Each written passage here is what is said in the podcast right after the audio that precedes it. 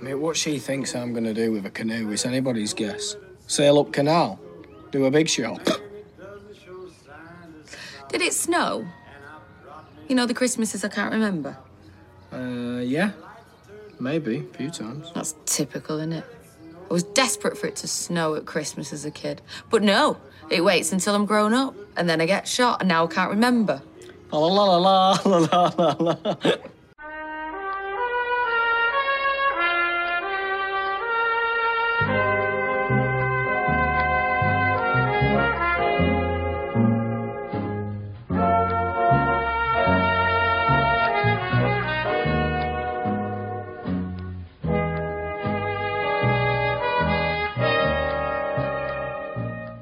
Hello and welcome to episode 134 of the Talk of the Street, an unofficial Coronation Street Catcher podcast that's about to start an online petition to make sure a six foot toy rabbit can be made a recurring character in the show, and if need be, we're prepared to sacrifice Todd or Daniel or both. I'm Gavin.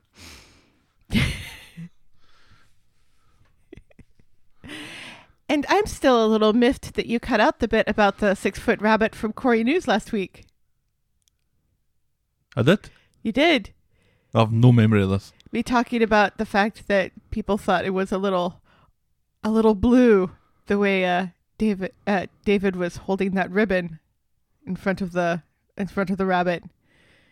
Made him look like a penis. I'm still not sure what we're talking about. did we talk about that last week? We did when we were- when I was talking about um the Ofcom complaints about um Tim's dad's death Yes, I remember that Being because too- that, that made the cut.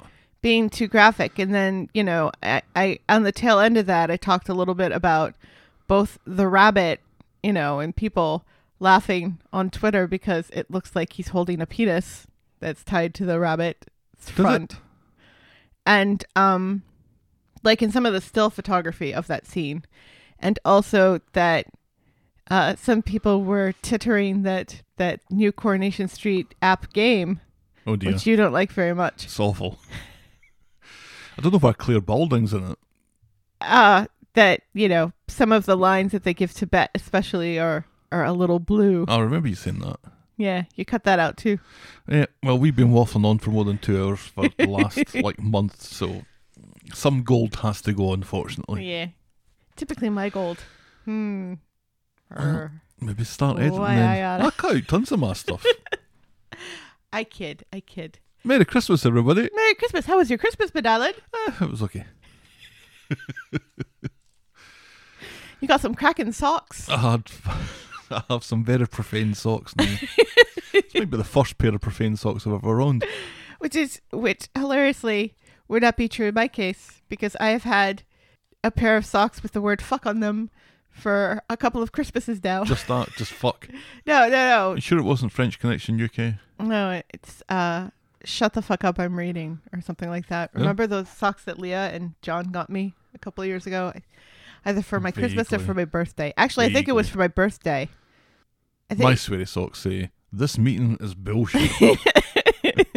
so, kind of PG in the terms of profanity. no, It's not sh- like my socks are calling anyone a cunt. no, but shit's shit's fairly far, fairly far up there. Shit. Bullshit? Nah. Oh, bullshit. The bull kind of lessens it. But I could probably say in the meeting, this meeting is bullshit, and nobody would care. no, because it's you. Remember when you first started and everybody's like, no, no, you're not allowed to swear here.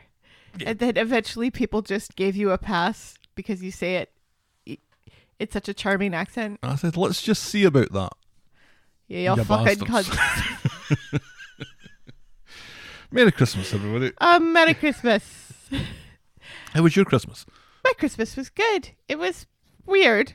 Our Christmas was weird because we are here, not not in Connecticut, and it made it it unexpectedly made me weepy a couple of times to not be with my family. I didn't expect to be weepy about that. No. Nothing against my family. I just, you know. But anyway, um, I made Christmas Eve dinner. I made a nice roast and some potatoes and some dinner rolls that that didn't quite work out. You look like cricket balls, basically. I let Stelly knead the dough, and Yeah, that was my first first mistake. mistake. But also, I think um, because the recipe came from a, a vintage Betty Crocker cookbook, and I think our ovens today are a little bit different. They were well fired. Let's put it that way. Yes. Yes. And then you, Madeleine, you made a lovely Indian buffet for Christmas Day dinner. See, this is what I was trying to pitch to you earlier on in the week that you seemed completely um, I thought, blasé about. yeah, because I, I thought gonna- you were just going to make tikka masala again, and we have tikka masala like once a week. We don't have it once a week. We maybe have it a couple of times a month. I was going to make a kind of Indian banquet because what we normally have on Christmas Day is Indian food for the last five or six years. What we've had Correct. is Indian food because one of the restaurants that tends to be open on Christmas Day in America is Indian, Yes. along with Chinese and Yes. whatever. And Chinese restaurants tend to be a bit busier because people people are familiar with the Chinese tradition. So this has become a thing for us as we try and hunt down uh, a local Indian restaurant. Mm. And last year we were in Rhode Island. The year before that we were in Delaware. Mhm.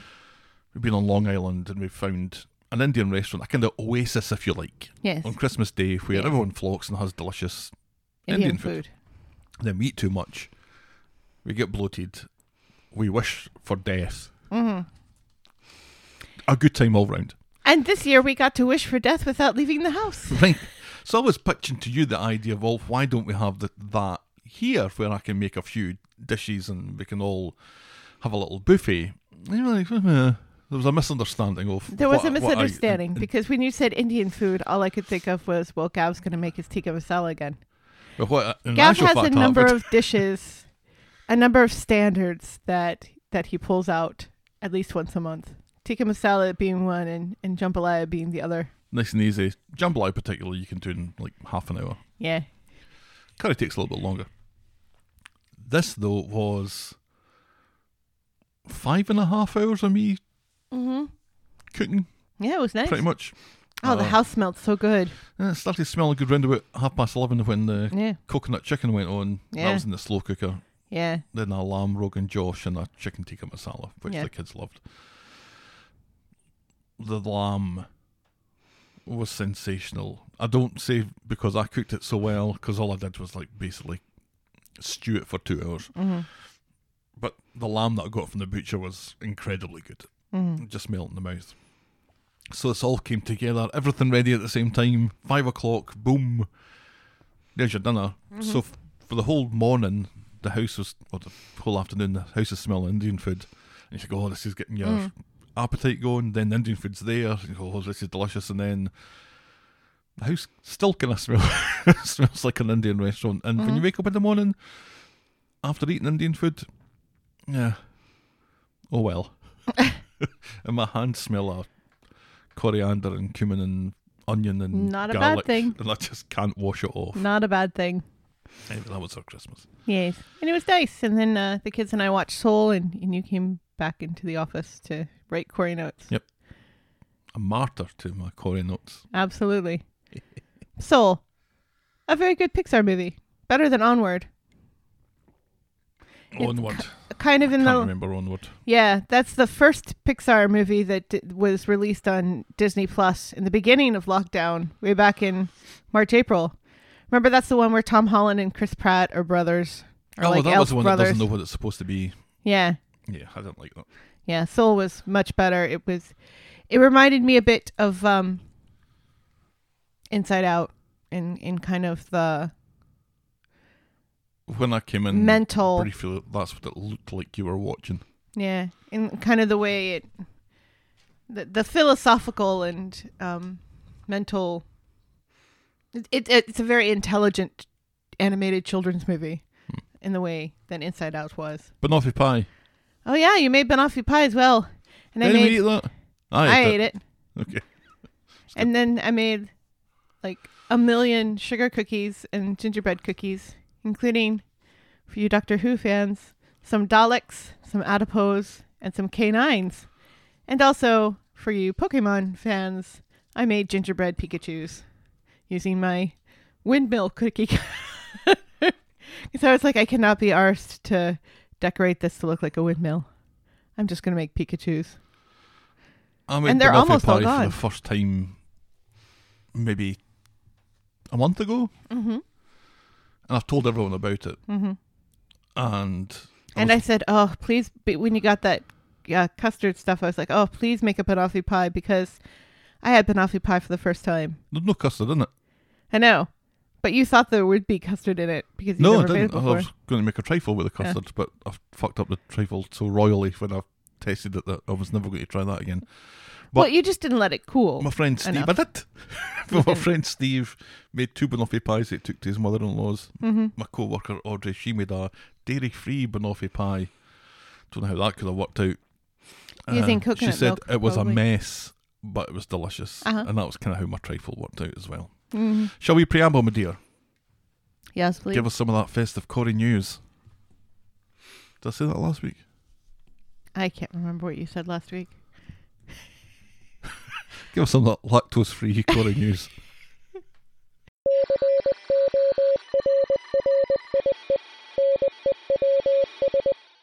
ITV has fired Corrie director Steve Finn after he took to Facebook to criticize historian David Olusoga's lecture during the Edinburgh TV Festival. The lecture was on race and racism in the UK TV industry, to which Finn called Olusoga a poor dear, an idiot, and a victim making fraud. Eesh. He then called the actor Noel Clarke a fucktard for insisting on a diverse crew for a project. Monday's episode was Finn's last on Corrie. What A strange hill to die on. This uh, the Laurence Fox of Coronation Street directors. Hmm. Right. It's like nobody comes after Noel Clarke. That's just a rule, is it? It is well, it's a rule for me because Those many times, those opportunities that you've had to go after Noel Clarke, you've managed to restrain yourself. no, no, I really I really love Noel, Noel Clarke is one of my favorite actors of Doctor Who. He's one of those people. I think everyone like him, and I don't really follow his career or anything. And and I I, know of him. And I loved I loved the all too brief bit of Star Trek Into Darkness he was in. So Oh, was he that? yeah, he was in the beginning.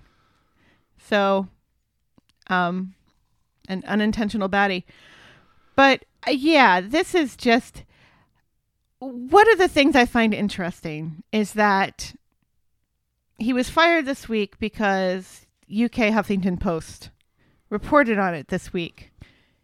But he actually posted these things in August because that's when the Edinburgh TV Festival was. Hmm.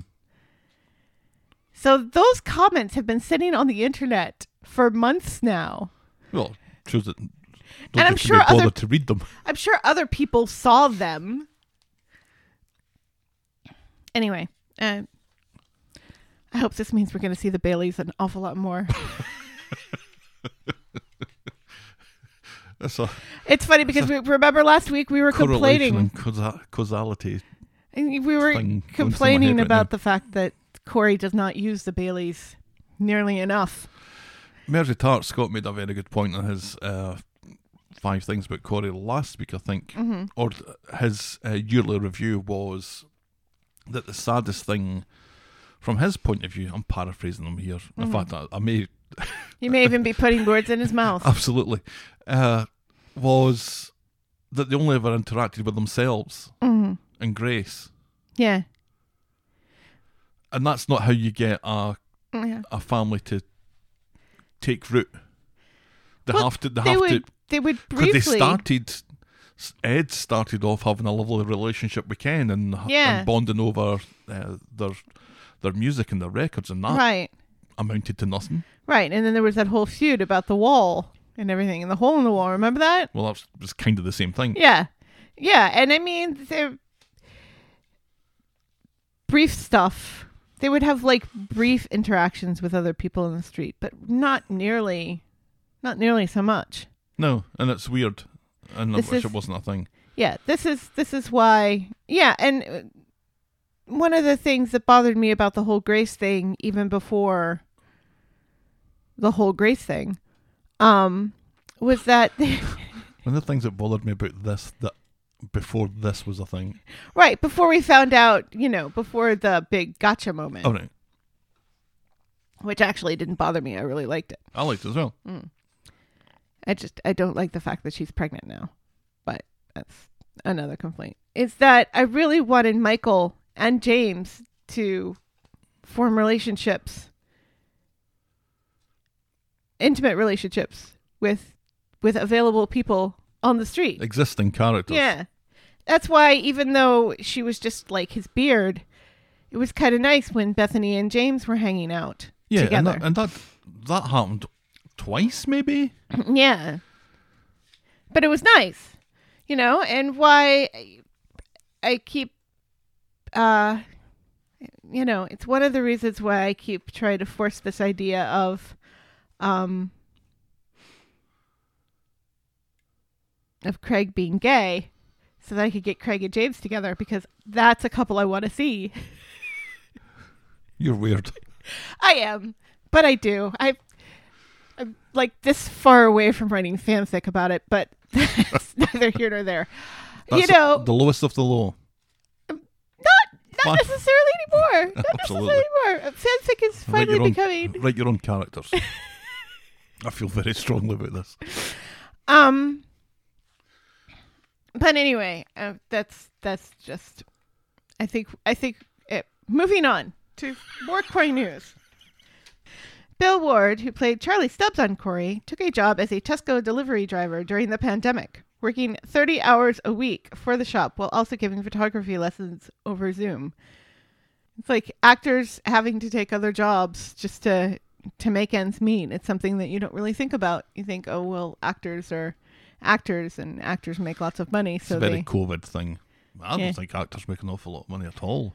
yeah It's a it's a supply and demand thing. yeah There's no shortage of people who will do your job if you don't want to do it for that money. right But enough of them get paid ridiculous sums to right. let's say keep them going. you know and and i lots of people kind of slag off all these actors and everything for for doing zooms and tiktoks and all that other stuff just to keep their faces out there. But for a lot of them they kind of have to do that because they're not they're freelancers. They're not getting their bills paid any other way. So they got to keep their name and their face out there. So it's just an interesting pandemic sort of thing isn't it well, I found it interesting. Finally, Team Corrie has lost to Team Emmerdale once again in the Big Soap Quiz. It was a tight game with a final score of 20 to 22. Huh? Perhaps David, Steve, and Alya need to show up for trivia at the Rovers more often. And that's Corrie News. Because those were the actors that were in the big soap trivia game this year, which I didn't even know was, well, I kind of knew it was a thing. I knew it was a thing. I, I, I don't. I, I didn't watch it. It's kind of hilarious that that's a thing, isn't it? I'm just trying to imagine that happening with American soaps. and and would Days anyone watch Lives versus The Young and the Restless? Or Dallas versus Dynasty. It kind of reminds me there used to be a show back in the 70s and early 80s called the the Battle of the Network Stars on TV here in America where Hmm. CBS actors and NBC actors and ABC actors would would go would go against one another. So you'd see these people who are not at the peak of athleticism running races and things. Oh, that's always good fun. Oh, that was it. And that's Corrie News. Our mailbag. Chloe from Nova Scotia got in touch. Helen Gavin, I hope you both had a lovely Christmas. Your podcast has been a rare highlight of 2020 for me, and Oh, it's nice. hard to imagine my weekend without it. Hope 2021 is wonderful to you both. Right back at you. Thank you so much. Then Chris, yes, that one got in touch. Just heard you call your new vacuum cleaner the most useful robot in the house, comparing its abilities favourably against Siri. No mention of Timbot 4000. tut tut tut, he says. and finally, a sincere thank you to Canadian Helen for her support of the podcast, which was um, very much appreciated. Yes. To be fair, Timbot doesn't really do anything outside of the podcast. The He's a- vacuum cleaner doesn't do anything other than suck Right. shit up. But I was specifically talking about the household and not the work that we do here in the office. I don't know. I wouldn't be surprised if Timbot- Timbot 4000 is on strike this week because Tim- of your comments. Timbot four thousand is the is the most useful member of the podcasting team. Oh. I won't argue with that. Here's Hindsight Corner.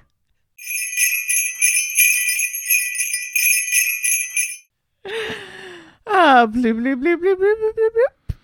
wonder if we could get some jingles to go along with your bloop, bloop, bloop, bloop, bloop. Let's see in the post edit. What was the name of the space cowboy? The gangster of love, Maurice, who speaks what was the name of the monkey on Friends? Maurice. Whoop, woo. Marcel. It was Marcel. Why did I call him Maurice?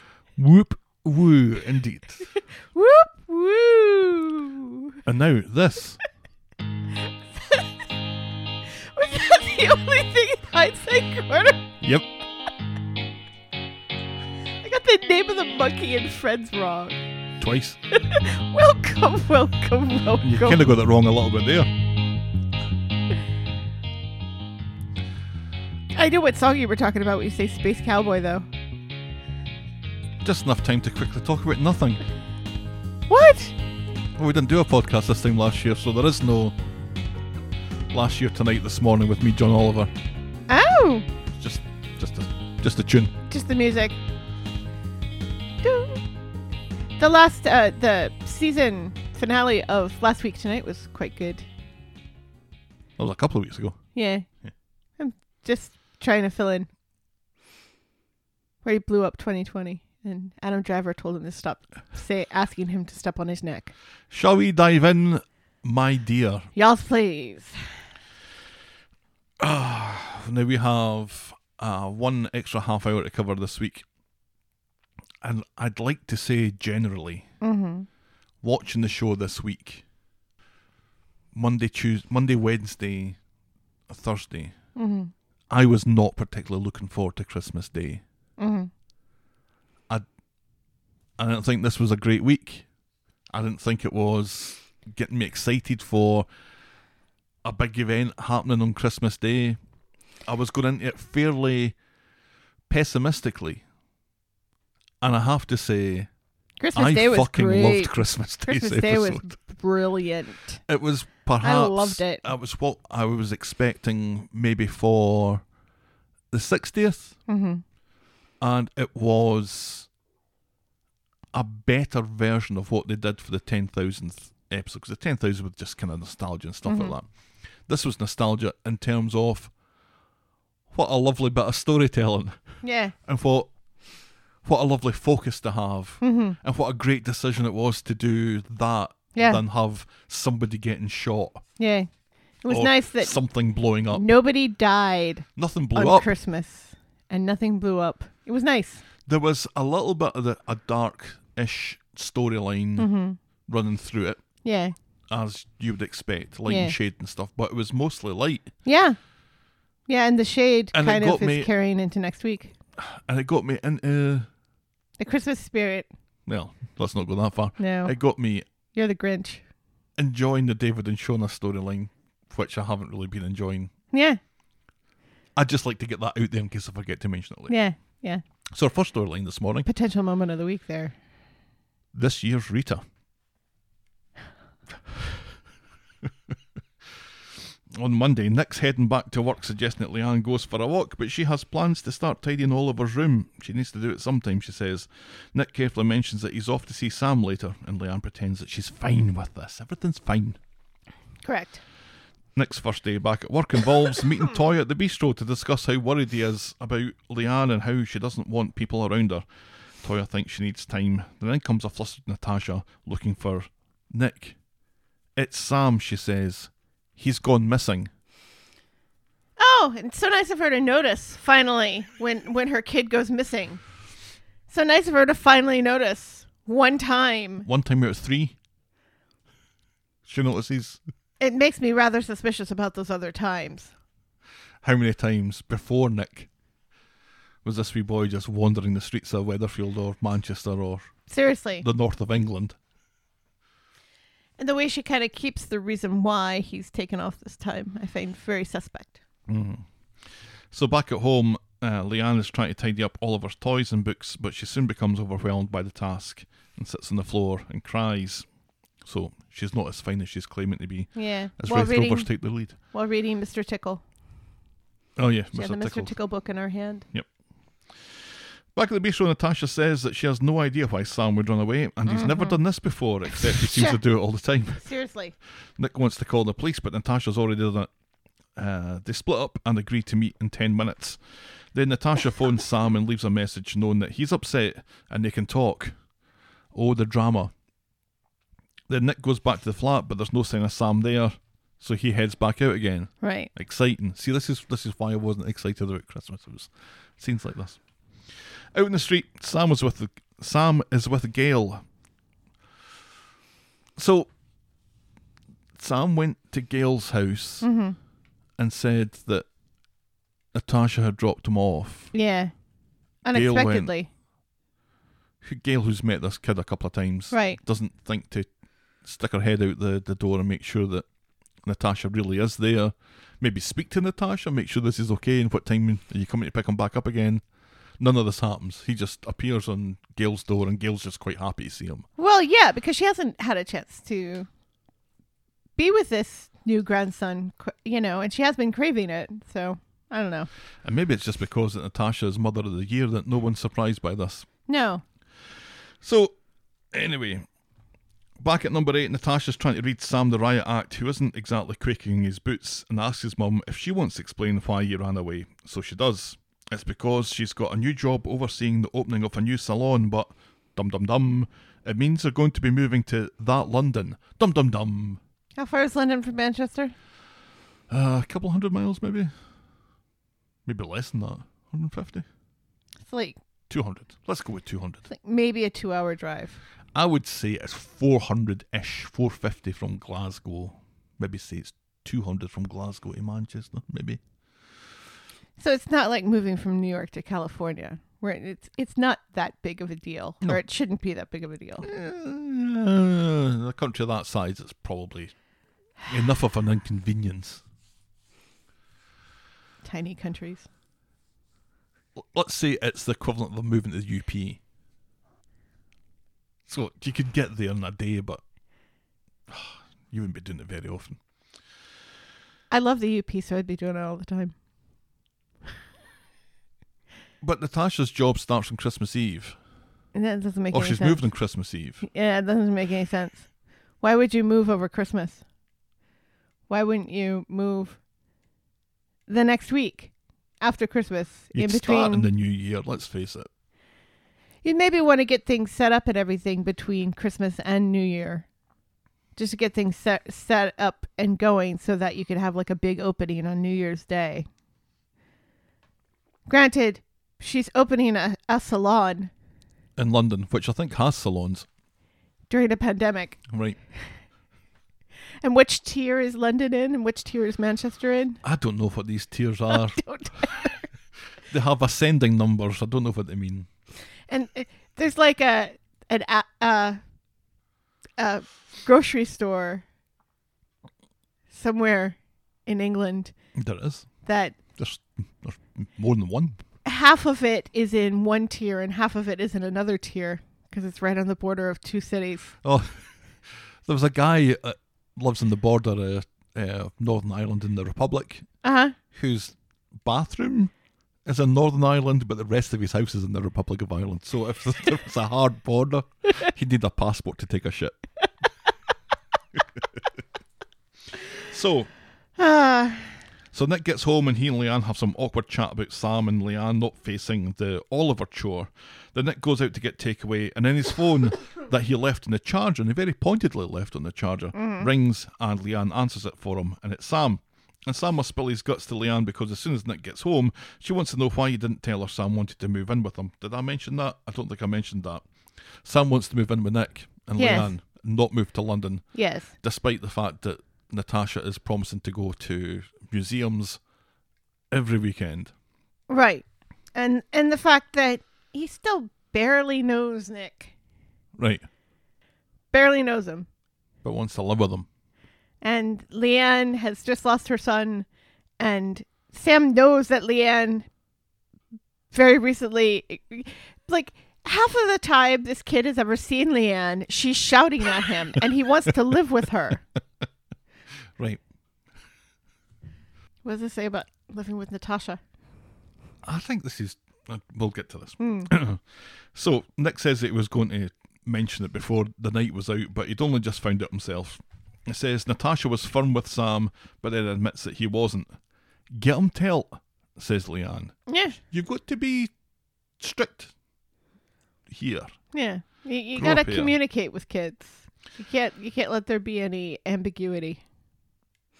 Leanne thinks Sam will love London, and there's no way Natasha would let him stay anyway. Nick somehow is worried about childcare options in the capital city, and Leanne twigs that he actually wants Sam to stay with them. And this makes Leanne panic a bit. There's no way that she can deal with a wee boy living in the flat. It would be a betrayal to Oliver. Nick is sure something could be worked out.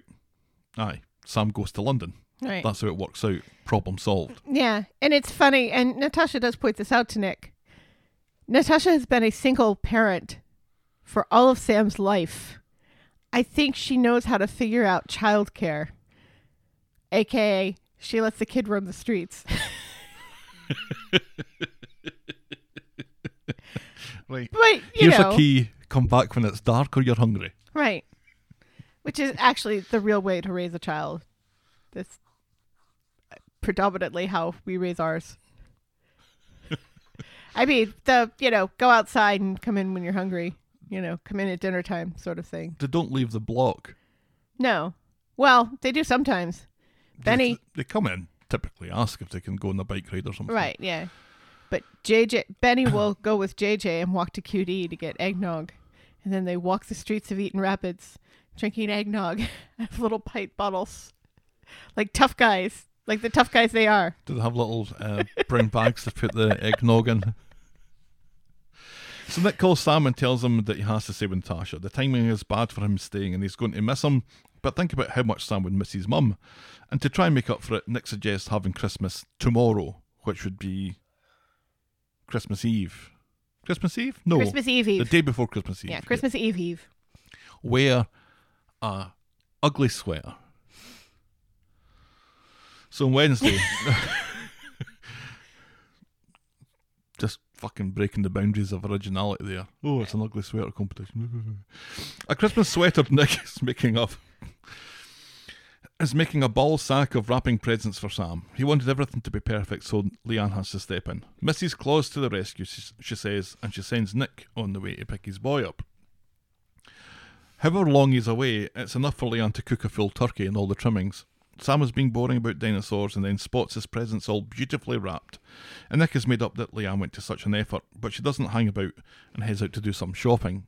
Yeah, She's very clear that she has this she has this task that she'll do mm-hmm. that she doesn't have to be there with him. right. And then as soon as he arrives, she's not really up for interacting and playing or anything like No. that. She's she'd rather just Yeah. go out and leave them to it, which seems perfectly fine to me. Yeah, yeah.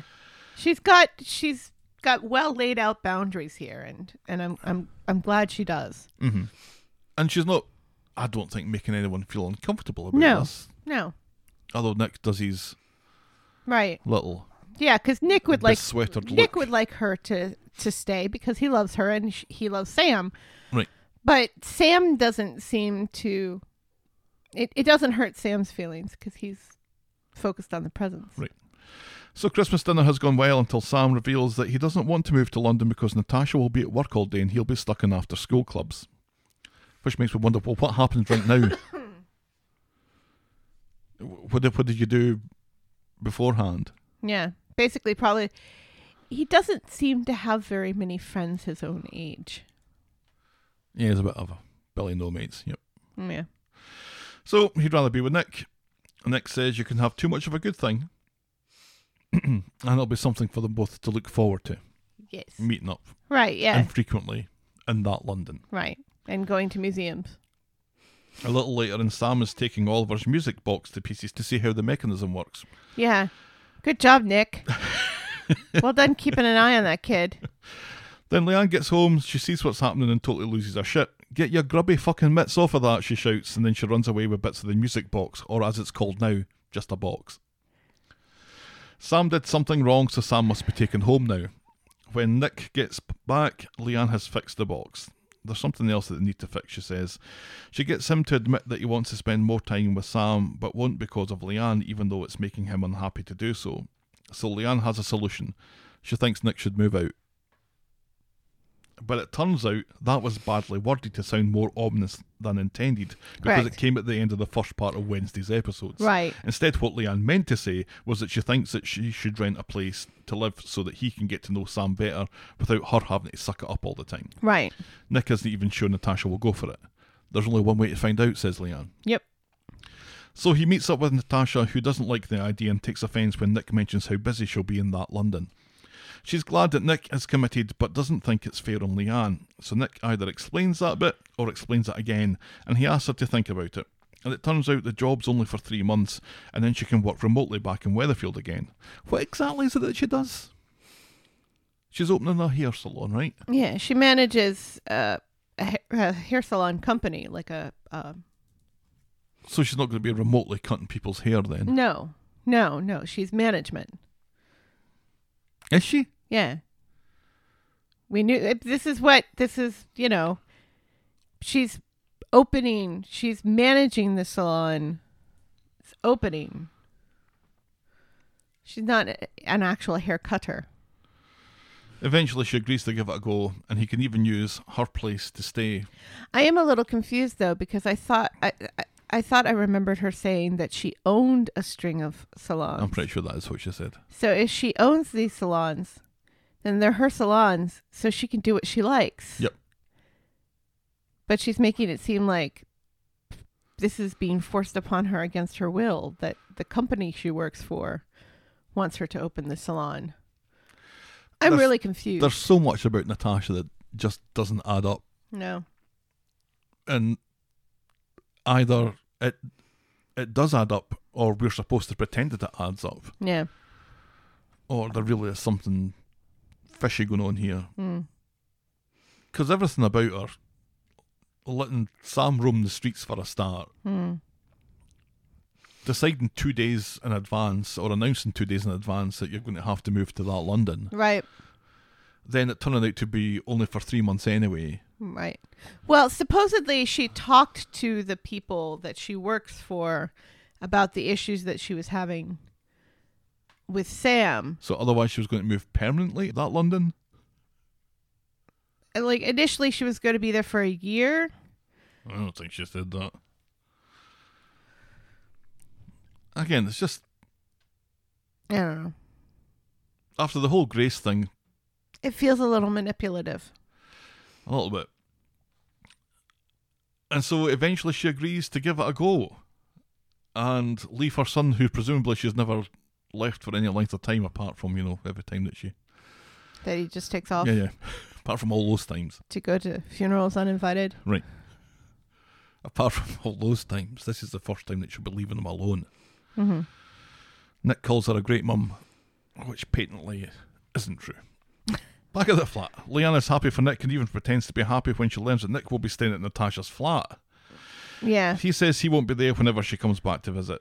Leanne says it makes sense about 90 times and then clutches her belly. Mm. Then on Thursday, Toyah goes over to see Leanne with a moussaka. Leanne is talking about coping and having Christmas dinner with Nick and Sam tomorrow, and she pretends to be thrilled by this. Back at the flat, Toyah has had a call to let her know that a foster baby will be arriving in two hours. The agency will bring things that they need, but they'll also have to provide a litter tray, clumping litter, toys with nip, because Imran is having kittens. yes, he is. The baby is Mason, and he'll be staying for one night while his mum gets an operation. Toyah goes to call Leanne to let her know. And Leanne is heading to the shop when she first runs into Toyah with nappies, and then she sees Nick and Sam come, come round the corner, and she has to make her excuses, double back, and she remembers that her moussaka's in the oven, and she heads off home Mm. because she's just been presented by everything that she really just wants to avoid. Yes. And later, she calls Nick, apologising for the short notice, but she got an invite from Stella to spend Christmas in France, so she's leaving now. Okay, thanks, bye. 2020 Leanne is definitely 2019 Rita. And on Christmas Day at the flat, Imran turns off Cliff fucking Richard in case the baby wakes up. He and Toyah have no idea what they're doing, but babies are stupid, so they're okay for now. They both want this month old baby to have a nice Christmas. Yeah. It's it. Imran buys a walker for this baby. He spent a fortune on this kid like- here for 24 hours. Yeah. and, and then is disappointed that the baby doesn't want to use the walker. The baby is like three weeks old or whatever. Well, no, but it's a, it's very much a baby. It's a baby baby, yeah. Not a This is toddler not- baby. This is not this is not a baby who's walking yet. So later, Toyah is frantic because the baby won't stop crying. Imran comes in from fuck knows where with Gemma behind him, and she produces a dummy from her armpit and sticks it in the baby's mouth. Without rinsing it off. And Toyah's, Toyah's like- ready to grab it. but it's too late. Sorted. And then uh, Imran explains about how he's trying to build these This walker like toy. a, a million other things for the baby. And Gemma says, just give him a The best thing you can do, right, is you get a plastic bottle, and Imran goes, uh huh. and And Gemma goes, That's it. Just give them a plastic ball. It's great. They play with it, they bite on it. it's not gonna hurt them. No sharp edges. They can't bite pieces off. It makes crinkling noises. Imran calls her so wise. Gemma curtsies, tells them that they're welcome, and then fucks off, leaving Toyah and Imran to feel like a pair of fuds. and right enough, later we see Mason, and he loves his plastic bottle. Toyah calls Mason Oliver by mistake and realizes what Yeah, she said, but it's unclear that that, that Imran picks it up. I think he did. I wasn't sure. She hurries off to go and call Leanne as Imran learns that they'll have Mason for a few days longer because there's been some complications with the the operation. Perhaps Yeah. they put the mother into an induced coma and they've had problems bringing her back out of it again. I bet she dies on the table and they get stuck with this baby. What do you think? Nah. At Christmas, nah. Well, We're not gonna kill a af- no- after Oh no, not the baby, the mother. Okay. Yeah, the mother. So they'll be stuck with Mason. Who is the baby? If the mother dies on the table next week, then they have their foster baby forever. Would Name that Mason. happen? Huh? Well, they would they would still be fostering it. Until They wouldn't be adopting it. no. Oh, I don't know. Although they would maybe be, you know, at the top of the list for adoption. Because the first twenty four hours have gone so swimmingly. Well, Gem- at that Gemma's point, go- Gemma's going to end up looking after this bairn. I tell you. Then we see Leanne sitting in darkness in her flat on her own, curled up on the couch with some vino de Blanc. And that's as far as we get with that story this week. Mhm. So yeah, oh, I don't know. I'd hate it if that's what happens because it's a kind of light-hearted storyline at the moment, isn't it? yeah. Well, To- except Toyah's of course, forgotten everything that she learned with Susie. except of She's course, starting from scratch again. except of course, Toyah calling the baby Oliver. That was rather dark. Yeah, And the Leanne, the I'm Leanne sure bit, Imran didn't notice that. and the Leanne bits are quite dark. Yeah, but the the fostering part of it, I think, is meant to be nice mostly. Yeah, yeah, and funny. So let's not. Yeah, the fact that Yeah, then the Gemma new is an parents, owl new of parents are wisdom. new parents are hilarious. Ha mm-hmm. ha ha. This is why flat. Toyah is lost. This is why Toyah has lost everything that she learned. Because new parents are funny. Yeah. Imran's playing it pretty well, I have to say. He is. He is. He's gotten a haircut recently, hasn't he? He has. He looks great. Charlie, you look great. Two thumbs up. Oh. Now wash your hands. like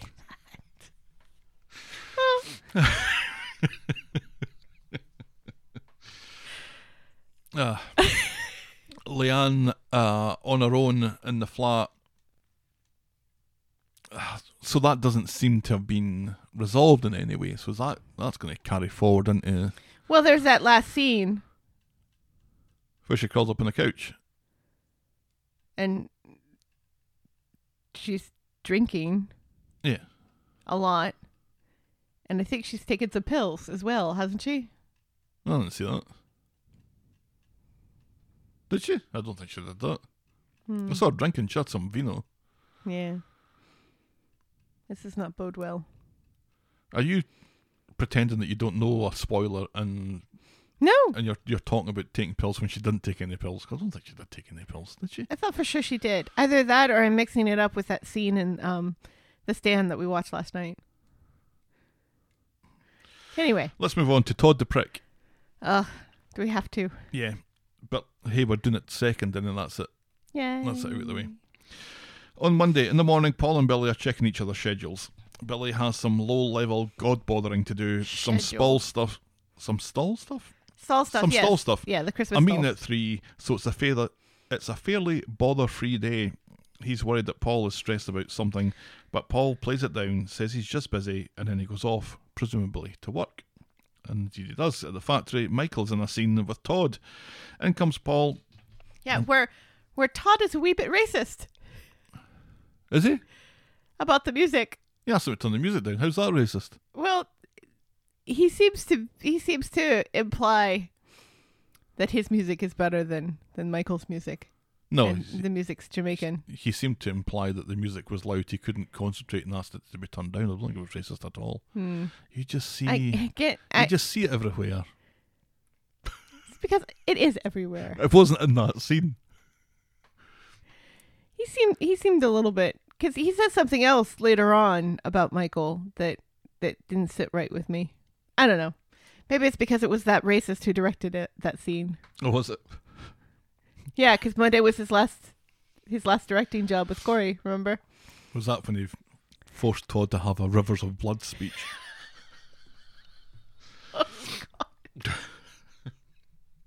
anyway, in comes Paul, and Todd's focus changes. He bothers Paul about uh, what he and Billy are up to, and seems to talk Paul into planning a special evening with Billy. And when Paul confirms this to Todd a little later, Todd goes round the corner and calls Will, telling him to get his Toto outfit back from the dry cleaners. It's time for the second act. Next thing, Paul gets a call from Will begging him to meet up again. And Paul does his usual of protesting but eventually agrees. And of course, Todd is lingering about overhearing. Todd agrees to cover for Paul and explain to Billy that Paul has gone to hospital because his mate was in a car crash or something. Paul thinks this is a great idea and then rushes off to see Will. And Todd wastes no time in going round to see Billy and explains Paul's car crash with an excuse. Their plans for the evening are fucked. Billy gets a text from Summer, so Billy asks Todd if he wants to come and stay for something to eat. Todd, the prick, pretends that it's too soon, some other time, just to get Billy a little bit flustered and, mm-hmm. oh no, sorry, I didn't mean to pressure you, and blah, blah, blah, blah, blah. Mm-hmm. Yeah. So Paul meets Will in that weird little dark alley. Will claims his mum got beaten up by his stepdad, and then Paul gets a call from Billy. Paul continues the lies while Will listens on, and after the call, Paul makes another pitch for Will to go to the police or social services. But no feds, shouts Will. What's the he He's doesn't really- want the FBI to show up? Or the, um, oh, what's the other one? ATF. No ATF either. Alcohol, tobacco, and firearms. Oh. I was thinking that ATF was like the ALF? No. British. Alien Life Force? No. Like what would be the British equivalent of the FBI? Would that be There isn't one. you have no Federal Bureau of Investigation? There's No. no there's no countrywide group that investigates crimes that the city popo can't handle on their own. Oh, I don't think so. There are no federal crimes in the UK. Oh, I don't think so. So what happens if somebody commits murder in more than one jurisdiction? They'll get they'll get done in one of those jurisdictions because the jurisdiction is United Kingdom. So does it matter if someone kills someone in Scotland and then kills someone in England that they get tried in England for those two murders and then get put in jail? Does it matter? Well, it matters to the victims' families, surely. Why? Well, because they want them tried for. Which they have been. Well, how could somebody be in a Scottish prison and an English prison at the same time? They- They're they're obviously not. Hmm. Interesting. Very interesting. So Anyway, you don't have a CIA. I, no, CIA would be MI MI five. five. I get MI five and six mixed up. MI five, I think. So what does MI six do? That's the military stuff, I think. That's Hmm. the espionage. Oh. Huh. Interesting. Anyway, I think Will is really getting invested in this role. Yeah, a No little feds, little too in in in, in yeah in invested. which is weird because Toto never really complained about whether there was going to be feds involved or not. Yeah, In fact, and also you have no feds. Toto had really very little to say in that whole production. Will instead wants some chicken. And this shitty storyline continues in the Rovers. Todd meets Billy and they have a pint and chat about Paul. Todd thinks Billy is drowning his sorrows on his own. Shame that Paul was busy, says Todd the prick. And after their chicken, Will must have agreed to go to the police after all, so Paul walks him to the station telling Will how proud he is of him. Will insists that he can deal with this himself, and Paul is oddly open to this suggestion, and he watches Will go into the station and then fucks off home, allowing Will to walk straight back out and head off in the opposite direction. Yeah, he he watches long enough to see Will go to the go to the desk and mm-hmm. say, "I've lost my phone." Or say, that guy outside's bothering me. So he says something that Paul can't hear. Then turns around and gives Paul the thumbs up and goes sit down. And Paul and gives then a Paul thumbs walks up away. back. Can you just walk up to a police station and say, "I'd like to report a missing phone"? Oh no, I found it, it was in my pocket. the whole time. Paul gets home. Billy asks some questions about this mate of Paul's, kind of suggesting that he doesn't believe Paul, or at least thinks that he's not getting the full story. And Paul ignores this and goes off for a shower. Or that Paul is hiding his him from his mates. Like he's he's ashamed of. The thing is, Billy. though, that Billy knows that he's not allowed to talk about such some of these things, Uh and he's asked him, "Oh, is this about that young kid? Oh, you can't tell me." Uh-huh. And yet he keeps on asking these these kind of probing questions to try and get some more information out of Paul about it. I don't think Billy's really handling this particularly well. Well, no, but to be fair, in this instance, Paul didn't say I had to go into work at the at the hotline. He said I had a friend who got into a car accident. So, as far as Billy knows, one thing has nothing to do with the other. So him prying about Paul's friends that he doesn't know is completely different from prying about the hotline. Weeks ago, Paul said, Do you know what? I don't think I should do this. I don't know if I can handle it. At that point, he should have just said, I'm not going to do this. Hmm. Billy is reading The Beekeeper of Aleppo by Christy Lefteri. Currently 4.2 out of 5 on the Goodreads. On Wednesday, Paul's at work getting calls from Will, who is predictably desperate to see him, and learning that Paul is at work, isn't cutting no mustard. Todd offers to cover for Paul, but Paul grabs Sarah and asks for a long lunch, and Sarah's in a good mood because of another storyline, so gives him the whole afternoon off. Hmm. Paul can't go on like this and decides to tell Billy, and Todd disapproves of this honesty and wants his name kept out of it. And then Sarah tells Todd he cannot have the rest of the day. No, try turning up on time, ya bampot. that was kind of nice that, that Sarah is now being a bit more equal. Right. So he goes home where Billy is dressed as Santa, about as convincing as Dan Aykroyd in Trading Places. He has something serious to tell Billy, Dan Aykroyd at least had a bit of a belly. and some smoked salmon hanging from his beard. Remember? And a gun. And then a dog pees in his leg as he tries to blow his brains out.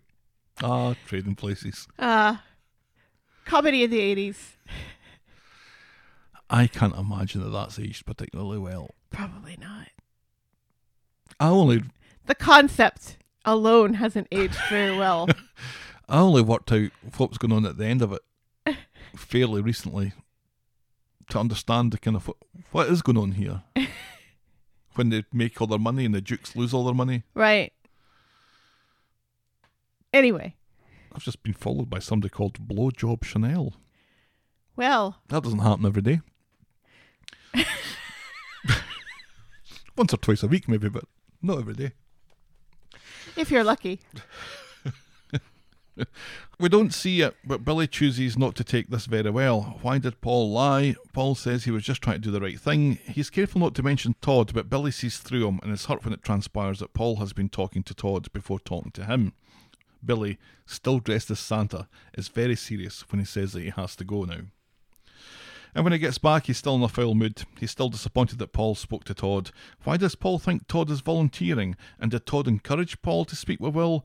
Paul says that Todd said the opposite, and this makes things worse. Billy snarls that Paul doesn't know Todd like he does. Todd is clever.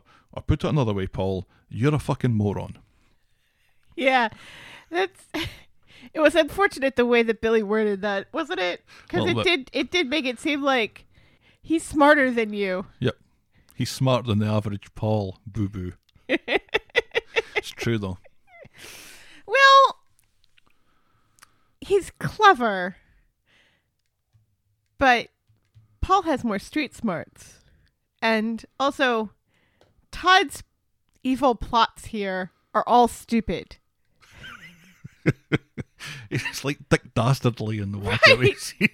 he is Dick Dastardly. He's absolutely Dick Dastardly. We just need to get him a little pencil thin mustache and a and a Or and Wiley a dog that well. and a dog that smokes eight packs a day. Oh, Muttley. We mentioned, This is not the first time we've talked about wacky races in this podcast. and, it, and and it won't be the last. she will kill again. And last week or the week before, I think it was last week when Todd was going up to become a volunteer, Mm-hmm. and the the boss, whose name escapes me, who he and uh, Todd had a little bit of a flirty, little flirty going on. Yeah, And the boss said, We're going to have to do a, uh BCG on you. right.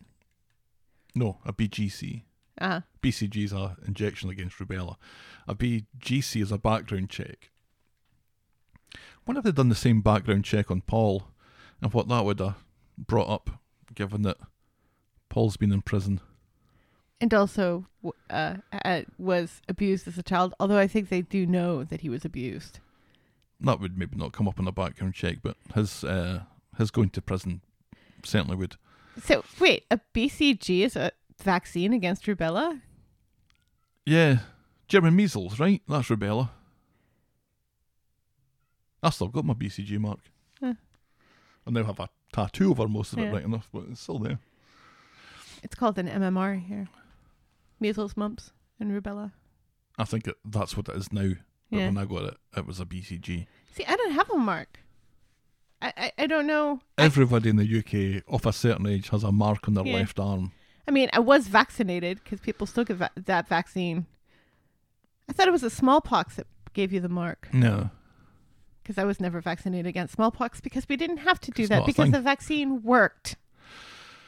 I have a memory of the needle getting stuck in my arm. That when they pulled it out, the syringe came away, but the needle was left.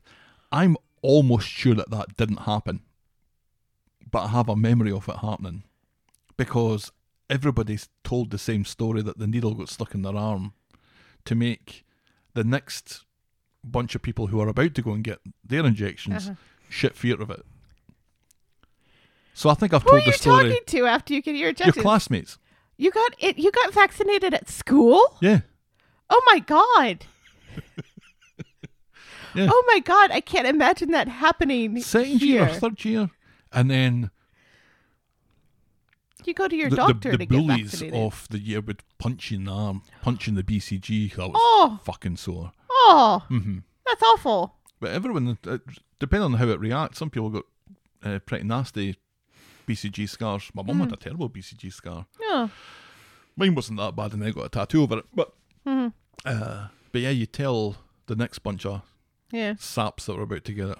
That bloody hurt, by the way, and see the needle at six inches long and they got stuck in my arm. And I think I told that story so often, hmm I ended up believing it. Yeah. Pretty sure it didn't happen. See, I have a chicken pox scar, but it's like up here.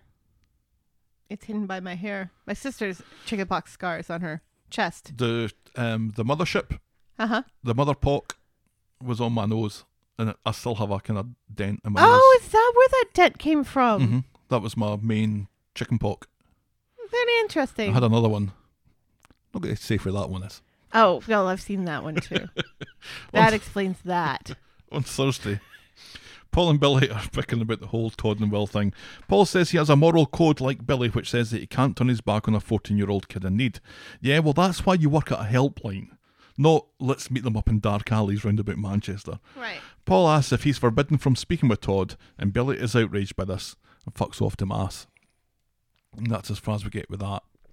I'd it- be kind of happy if this none of this was happening. Yeah. Did Billy ever finish writing that um that sermon? I don't think so. But talking about the sermon, I was kind of hoping we'd actually get to hear his sermon. Why? I don't know, because it would be nice to actually see Billy at work We saw him dressed as Santa. What more do you want? I'm working in the stall. So, Todd, I, I don't have any more to say on this than previous weeks. Todd's probably going to split up Billy and Paul.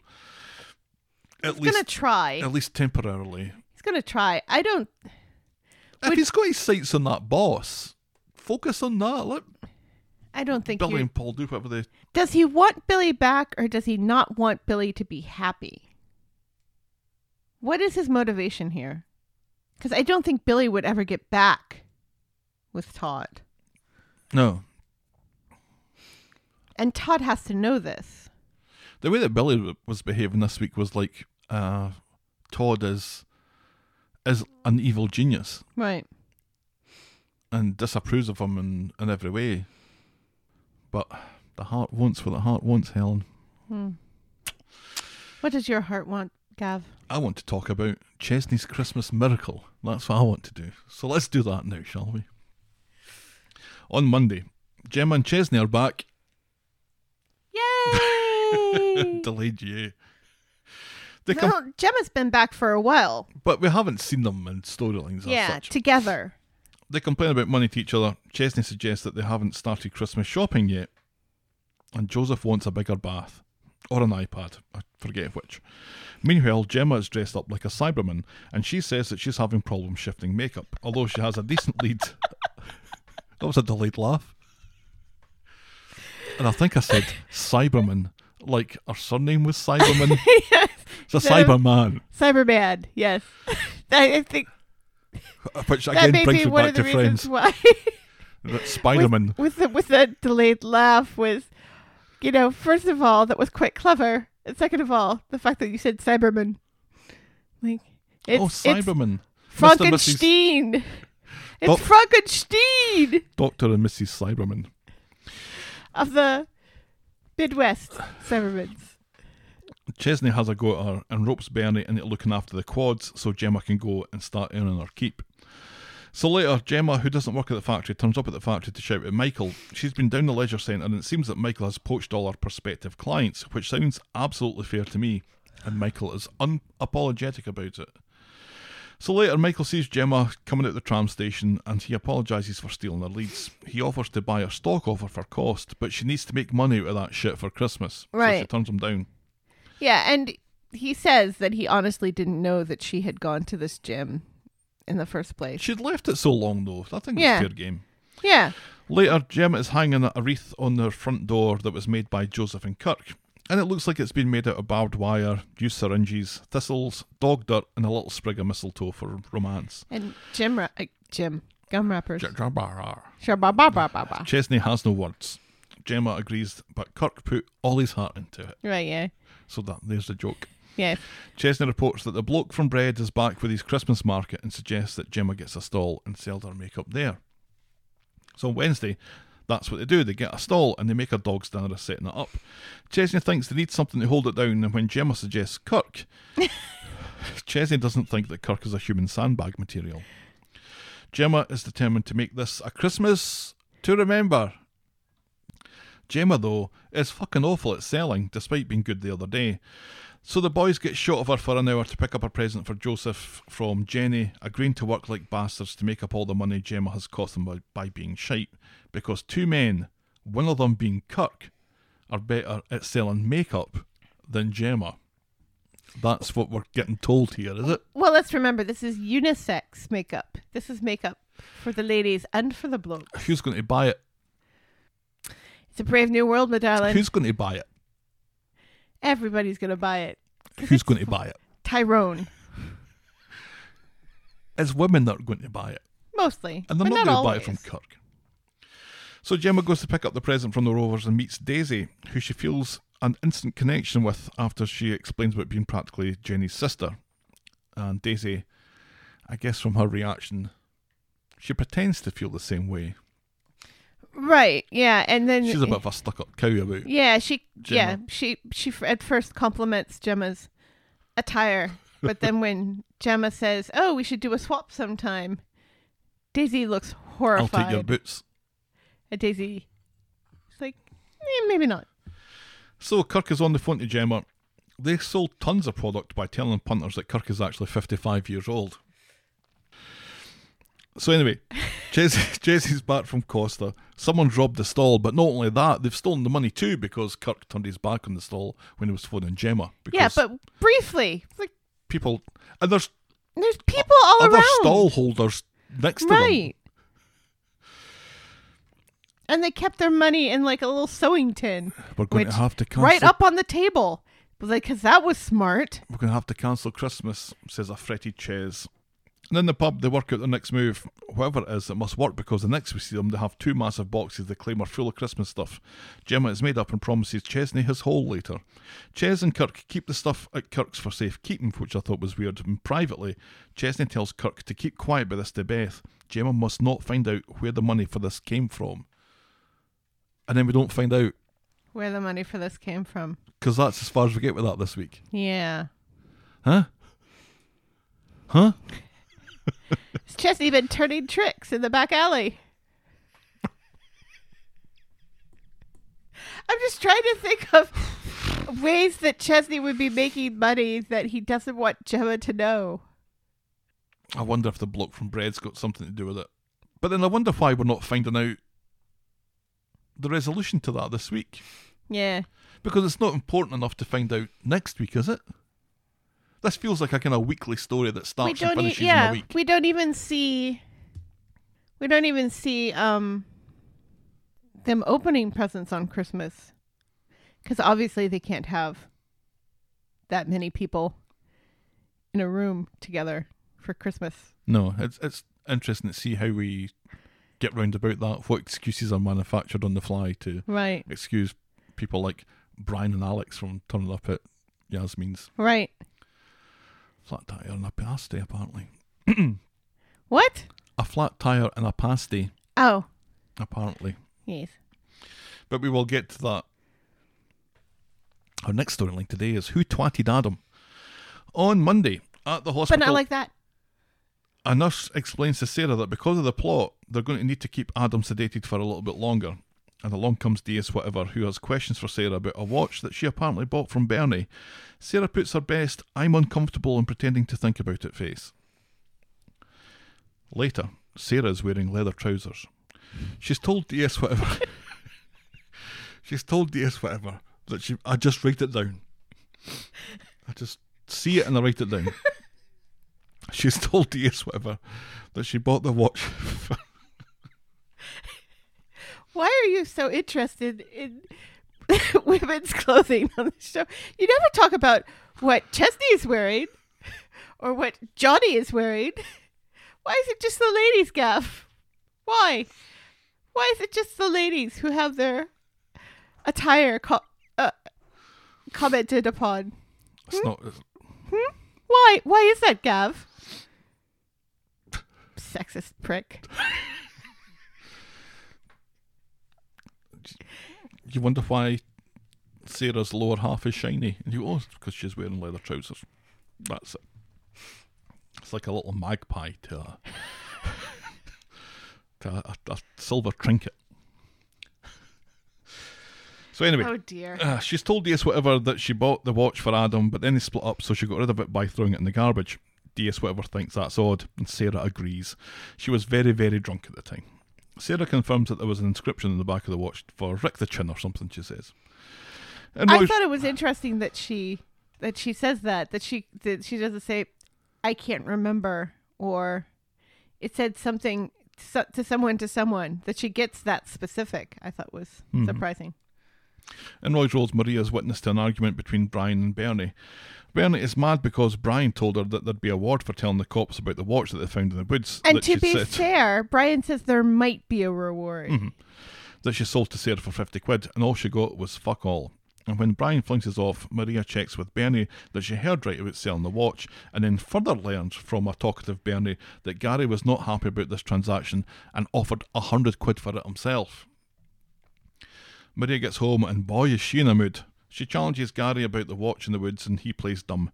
She knows he's a liar because Bernie says that he was dying to get his hands on it, but not like that, and it's engraved to Rick the Chin. She asks if it was Rick the Chin's. He claims to have been distracted by mention of the woods and admits to trying to buy the watch because he thought it might be Rick's. He thought that she found it on the street. Maria asks if it's just coincidence that the police and the new forensics department are searching those woods. Maybe, says Gary, maybe not. He wants to know what a real question is here. And she asks if Rick the Chin is dead. He says he doesn't know, and it's nothing to do with him anyway. On Wednesday, Gary is googling police search woods, which I'm sure the police will find interesting when they eventually confiscate his computer. Right. He quickly shuts the laptop when Maria comes in, claiming to be tracking her present. Then DS Whatever buzzes the door, and Gary and Maria assume that this is about Adam, but DS Whatever takes some joy from revealing, Oh, well, that's good to know that you had nothing to do with Adam's twatting, says DS Whatever, but I'm actually here to talk about Rick the Chin. I like this detective. DS Whatever, yeah. Yeah, I like him. It's good. So, Sarah and Daniel are- on the street when they see DS Whatever leading Gary into his car, and Sarah smiles smugly as Gary's taken away, and Maria looks on anxiously. Meanwhile, David has taken David for a walk and sees Maria upset in the community garden. He That tells was hilarious when David says to David to come in and do a shit. He's like, "Come on, David, do a shit," and it's like he's talking to himself, only he's got the dog on. He tells her about him and Shona from another storyline, and she explains that she has police searching her flat, unsupervised as well. Yeah, They chat about how unlikely it is that Gary's a murderer, and then David does a shit in the community garden. yes, which is good because he's been constipated all morning. Yep. At the police station, DS Whatever tells Gary that they found evidence of a body in the woods. What has Gary done with Rick the Chin? Gary hasn't seen Rick in a year and has no idea where he is, and he's never been to them woods. See, he did dig him up. DS Whatever plays the DNA card and asks if Gary has never gone hunting for Roman coins, for example. And Gary twigs at this that they've had a tip off, but the cops have nothing on him, and so he leaves. And that's kind of what it's looking like. That Gary moved that body. and that's why he was out, and that's why he washed his hands. But why was Sarah washing her hands? No, no, he moved the body like ages ago when um I think he moved the body ages ago. Remember when he had that tarp and the shovel in the back and Sarah sees it and that's when Sarah found out that he had murdered Rick the Chin? Oh well, that's not what Sarah thinks. We'll get to this, Yeah. but it does seem at some point Gary moved that body Mm. and he's very smug about it. Sarah is in the Rovers with Daniel. She explains about the rumours that Gary buried Rick the Chin in the woods, and Daniel doesn't seem surprised but wonders how it's linked to Adam. Sarah's only telling him what she knows, but she lets slip that she was out when she saw Gary the night Adam got twatted, that Gary was out. Daniel jumps on this, and Sarah is done being accused by Daniel. She tells him to shove his suspicions up his arse. Right. Up his, Up arse. I've never seen you sit forward so quickly in my life. you were lounging back there and you thought, oh no, we're doing the arse thing, so to speak. DS whatever goes to see Maria and finds out what Gary, what Gary and Rick the Chin had to do with each other. When Maria doesn't know, which Maria doesn't know much about. DS whatever goes to leave and checks her alibi, reminding Maria about how it's a criminal offence to lie to the police and she could go to prison. And Liam's your son, isn't it? So DS whatever. Yeah, she he and this is brilliant. He pulls a Columbo. Just one more thing. Just just Maria. one more thing. Just just one more thing. Or even a Columbo. That was Columbo. I see. I thought you Peter were having a Falk. stroke. And I actually like it was it was brilliant. I was like, oh, he's he's pulling a Columbo. This is brilliant. He's even got the trench coat. He's just a wee bit taller than Peter Falk. It has two eyes. you can never tell with Peter Falk which one was fake, though. Eh? Just one more thing. Whatever it was, his his eyes still seem to follow you around the room. Yes, still do. It's kind of creepy. Where the ghost of Peter Fox shows up. I was watching the Chase Christmas special yesterday. They had Richard Herring on it. Uh huh. Two of a huge fan of, you know, Yes. Richard Herring. Yes. And all the chasers were dressed up as uh, famous artworks. Uh huh. So you had uh, the girl with the pearl earrings. Uh huh. I, th- I think it was Jenny that was dressed up like that.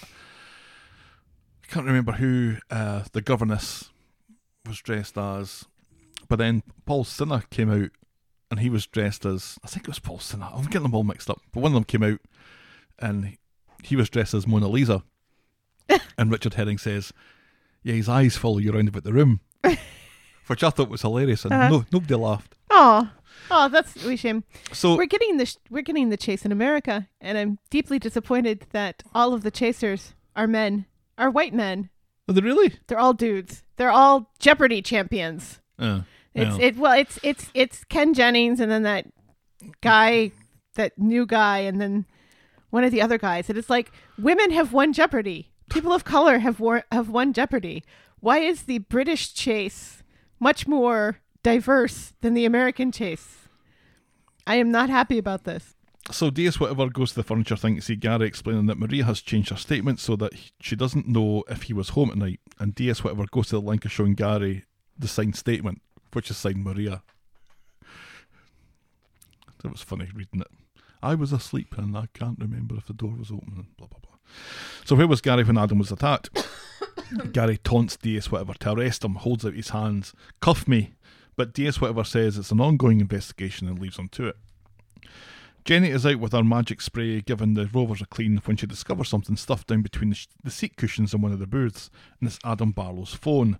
Although she bases this on there being a Barlow Legal Services business card in the cover, and I thought this was going to be a little bit of a um, pull the rug from under you, a- Right. You know, a, a quick uh, let you believe it's something, a little misdirect that this is Right. actually somebody else's phone, but it appears that it is in fact Adam's.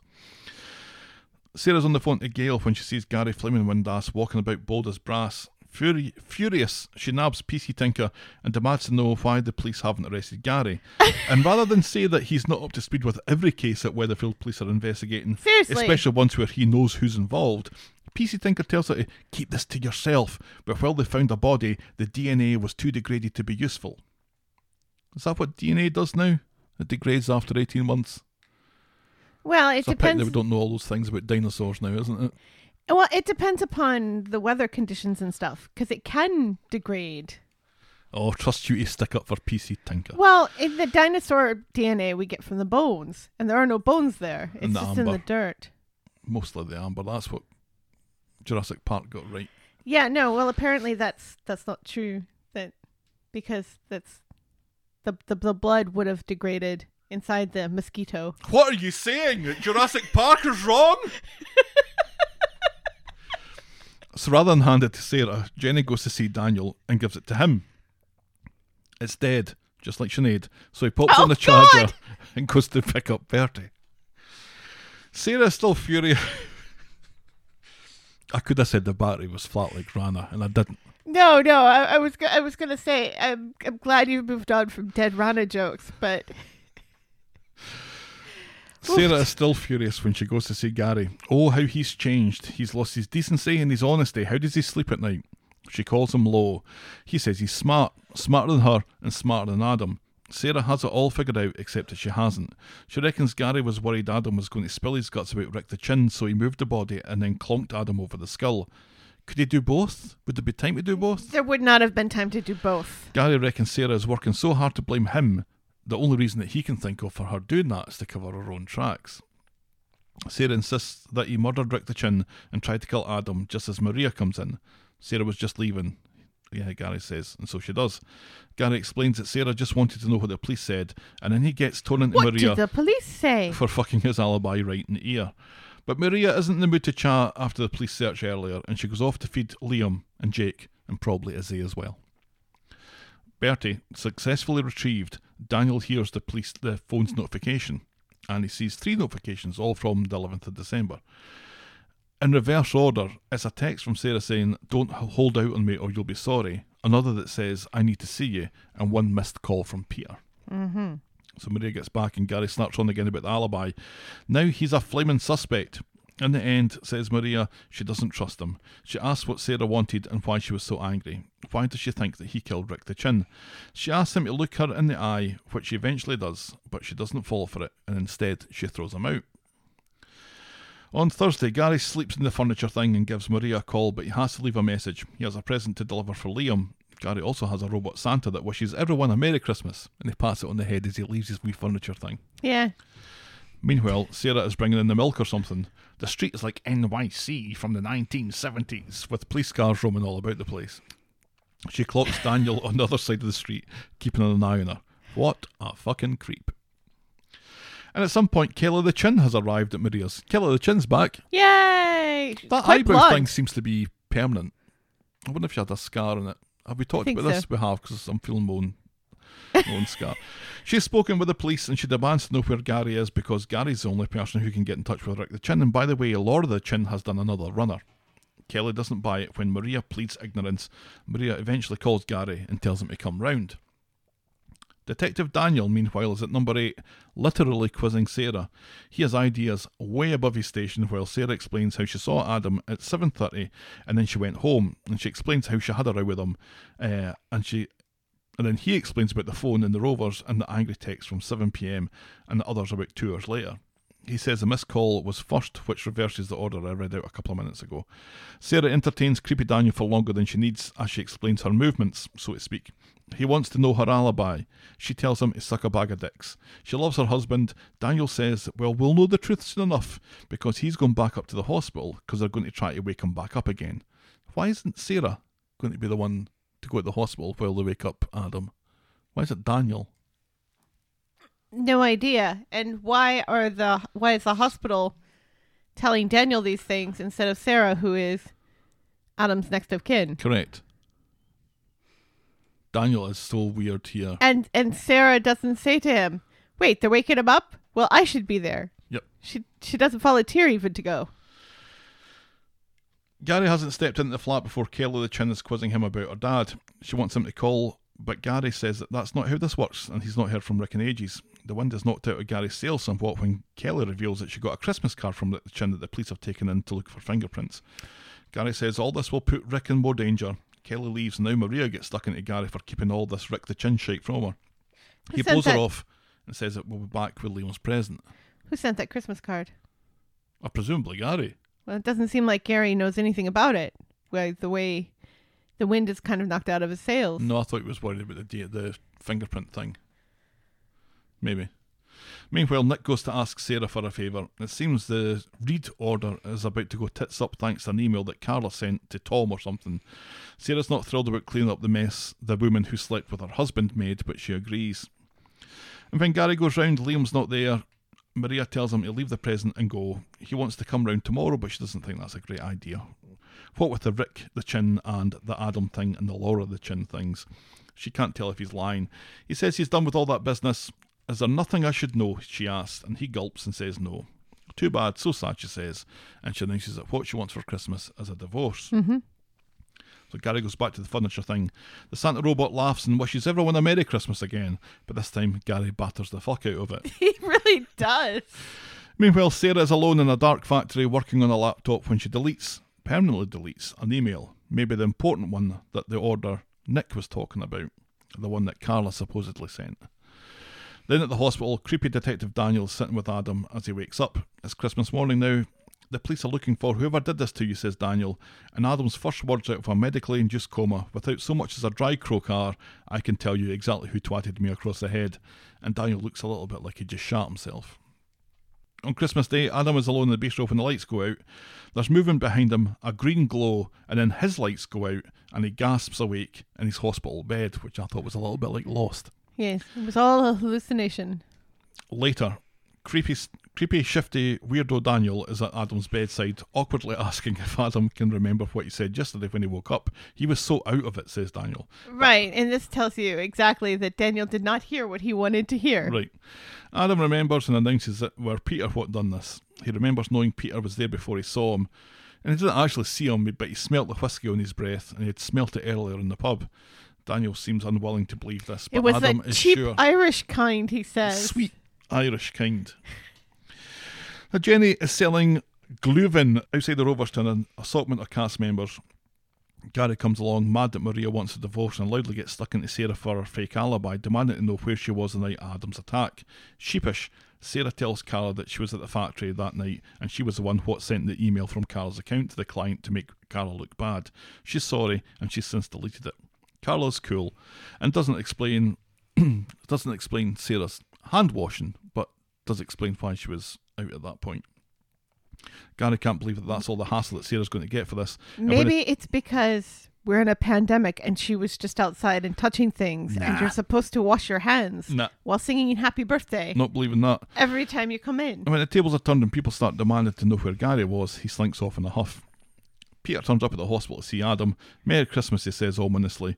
He thinks Adam is doing a grand job of playing the victim here. Adam, who has just woken up out of an induced coma, Mm-hmm. is playing the victim. He's been texting with Daniel, and he wasn't the one what twatted Adam, although he'll gladly shake the hand of whoever it was who did it. And back at the Rovers, Daniel catches up with Peter. Doesn't make you look uh, guilty at all, there, Peter, does it? No. And Peter isn't really much for talking about it, and again, Daniel looks a bit uneasy at how this is playing out. I'm kind of worried that Daniel is looking so obviously guilty about something here. I don't think he's looking guilty. I think he's just he's upset because he didn't want it to be Peter. He wanted it to be Sarah or or Gary. So he Oh, do- really? he doesn't want it to be Peter because he doesn't want it to be a family member what done it to another family member because that just carries on what we already know about the Barlows. The Faye thing seems to have taken a bit of a back seat. Mm. I think she's kind of fallen out of the reckoning a little bit again. I don't think it was Sarah. Do you? No. Who do you think it was then? Simon? Mm-mm. Think Simon did that and the the paint? Mm-mm. You do think it was Simon? No. Why do you think it was Simon? Why am I being such an asshole? Because it's Christmas. Nobody knows. it's hard to tell. Who do you think it is? Well, it obviously can't be Peter, can it? No. He was so drunk. Because Adam says it was Peter. And he had his half obviously brick. can't be His, Peter. his pet half brick that he had before the attack and after the attack. He was holding on to this. Well, we half don't brick. know if that was before and after. We do because I watched it back. Yeah, well, just because we saw it in that order doesn't necessarily mean that it was in that order. No, it does. It absolutely Hmm. does. I don't think it's somebody obvious. I don't think I I think it's Grace. I think Carol's back. I think I think this is a case of mistaken identity. I think You think is Faye? well, Faye's not the only one mad at Ray Weinstein, let's remember. There's lots of people mad at Ray Weinstein who would like to kill him. Oh, Debbie. We haven't seen any of Debbie. Would Hmm. she do that? I don't know if her arm moves out of that kind of kink that she's got to carry her handbag to twat anyone over the head with anything. Hmm. I think she'd find it difficult. I don't know. Anyway, Let's move on. Tim's dad, the aftermath. On Thursday, in, in another the afterlife. in another storyline, Imran and Toyah are very excitable, and in the hubbub, Yasmin comes out of her room asking if everything's okay, and the next we know she's standing outside her own house with Alya and Ryan. Apparently, the builders have said that the place is safe, and after the inferno from the other week, and even though it's Christmas Eve, Yasmin is ready to move back in. This will be the best Christmas ever, and she invites along a passing Cathy. Back in the house, Yasmin is planning Christmas dinner until she realises that Tim's dad took all her money and all her cards. Yasmin offers her, Alya offers her a loan, and Ryan says the shops will be open until whenever. So that all helps. And Yasmin is looking a tad uncomfortable with being back in her house. On Christmas Day, And taking money from Alya. although it's still early, early, Yasmin has put on a wonderful table. Yes. And Alya's very impressed. Tim and Sally's Faye is unimpressed with the gift that she got from Sally. Then Tim's mum reveals that she's kept every present that she never gave to Tim until he was 16 over numerous decades, and she has them all with her right now in a big bag. Tim's dad always returned them, apparently. Tim Yeah. doesn't know what to say, then no one knows what to say. Tim's mum, are you creepy? No, she's not creepy. And also, I really like her necklace. Tim's mum's sorry if it feels like she's been pushing Tim away, but she was worried that she'd get that he'd get bored of her. This has been the best Christmas Tim's mum has ever had. Yikes. Back at Yasmin's, she sends Ryan to let Cathy in while she grabs some champagne glasses, and behind them, in the cupboard, is one of Tim's dad's infamous red crosses. What a lazy woman. This sends Yasmin into a little world of her own that Ryan blames on the drink, and he quickly has to backtrack and apologise when Alya makes chopping uh, motions at her throat. Yasmin cheers up. Come on, for old time's sake, let's get fucking lashed. Then Yasmin has a similar weird moment when she sees the bottles of wine on the counter, and when Ryan is carving the turkey. Suddenly, the entire kitchen is covered in red crosses, and Ryan is Tim's dad, berating Yasmin for being stupid. She slumps down in the corner of the kitchen while Alya and Cathy And remind her that she's safe and she's with them. And that women are hypocrites about wanting equality because Cathy and Alya tease Ryan about carving the turkey. Right. I'm terrible at carving turkey. You really are. Uh, I still make you do it. it's like a murder in the thing. Still make you do it. Later, Tim's mum comes round and Yasmin is keen to talk to her, sending Ali and Ryan on their way. So they sit and chat about taking back control and dealing with the memories. And Tim's mum says that there's two things that uh, Yasmin has going for her. One, that she has her friends and family that she can rely, rely on and they want to help. And two, Tim's dad is fucking dead. Yeah, she won't be looking over her shoulder the way Tim's mum was Right. all those years. Later, Yasmin is ridding the kitchen of the last red cross. So it seems that she's turned a little bit of a corner, maybe. Maybe. I thought this was well done. It was very well done. The way they uh, they have her kind of descend into this sort of Yeah.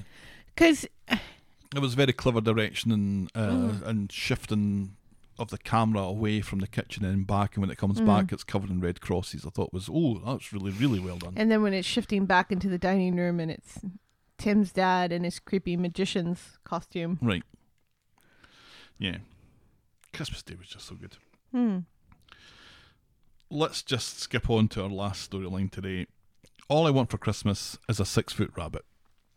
On Monday, Shona has slept in the kitchen, giving David a wee surprise when he gets up. She's woozy as she apologises for yesterday because she went got not like drunk with Simon in the bistro, and my T-shirt arrived, Yay. locked in the bistro with Simon Barlow. Yeah, and you posted a, a great selfie of yourself wearing the t shirt in this room. Yes, I did. He tells her not to worry about it as he goes off for a shower. Then Gail comes in and tells Shona that while she made a mistake, David still loves her, and that's not ominous at all. Later, Shona's ironing and David is instantly suspicious. She's trying to make up for yesterday. She knows now that breaking into the bistro and getting the son of an alky absolutely hammered wasn't the right thing to do, and so she promises never to do it again, and she appreciates David's support. David's coming back from buying milk when Ray Weinstein interrupts him, showing off a memory card that has CCTV footage of it that shows that Barlow kid and David's radio rental missus helping themselves to booze in his bistro, and he's on his way to snitch to the cops. David is initially nonplussed by the whole thing, thinking that, oh, she'll just get off, let off with a warning, and then Ray mentions how stressful it could be getting quizzed by the fuzz, so to speak. Yeah, we know. We David doesn't know, but we know that he would never go to the police with this footage No. because he doesn't want the police to know that he has CCTV hmm working. So David offers to square up, but Ray wants him to remove his support from the demolition protest. Ray seems to think that David is the main agitator. He's forgotten about Abi, and so David reluctantly agrees. And later, David gets home and Shona goes on about Nick's creepy kid from another storyline, who Shona reckons is too confident for a nine year old. I'm starting to like Shona now. David agrees that Sam is a brat and then explains that he's running with Ray He's not really a brat, though. Uh, explains he's running with Ray, but he sorted it. Okay, great, says Shona, who doesn't give it a second thought and makes a start on tea. And somewhat disillusioned, David goes upstairs to clear his head. Someone pointed that his bedroom's in the uh, annex of what he's going upstairs for. Who knows? Yeah. Later, Do you Shona think clear his head is have a wank. yes? Yep. Later, Shona has somehow burned, him, burned herself. She was making tomato soup to make it up for him. Uh, he wants a chat and asks her to be honest. Are you happy? He asks. No, she says immediately. But it's like she's not happy because she's just burnt herself. Right. She doesn't know if it's because of him, but eventually admits to thinking that she'd be happier living at Roy's. Well, she doesn't say she'd be happier living at Roy's. It's confusing even for someone who doesn't have a brain injury, you know, because he's like, when you lived at Roy's, were you happier than there than you are here? And she says Roy's, but that's because, well, she did burn herself at Roy's, but you know, she's in the moment. Shona wants to do the questions again because David is so obviously upset. He says he didn't like her answers, but that doesn't mean that they were wrong. She looks at an old photo of old Shona and thinks that uh, old Shona would have given the right answers. All new Shona does is mess things up and hurt him. He says it's not working despite them both trying, and they agree to tell the kids after Christmas that they're going to be splitting up, and then Shona just goes straight back to watching the telly. On Wednesday in Roy's Rolls, Nina has a present for Shona. It's a portrait of Shona and her wee family, except Clayton. Oh no. Except Clayton. Well, of course not Clayton. Shona gets upset and explains that she and David have broken up. Ox, says Nina. Later, there's a rather heavy handed metaphor about a cheesecake, as Shona explains that she knows that she did like cheesecake, but she doesn't feel the same way about cheesecake. But she still eats cheesecake because people expect her to like cheesecake. Right. She says it doesn't taste the same anymore. And I was like, oh no, does Shona have the COVID? she can't taste the cheesecake. Meanwhile, seems like a euphemism for something. Meanwhile, David is in the Rovers revealing far too much information to Daisy, who he barely knows about his problems with Shona. Daisy pretends to be sorry to hear that, and then offers David their own party for two with a lost key, if you know what I mean. Wink, wink. nudge, and he declines and settles just for a bottle of lager. Back in Roy's Rolls, Shona reveals that when David asked if she was happy, she didn't answer as if the question was, Are you happy with me? She took it to be more general than that. Roy offers his advice that the question was more broad and asks how uh, David makes her feel, and she answers positively.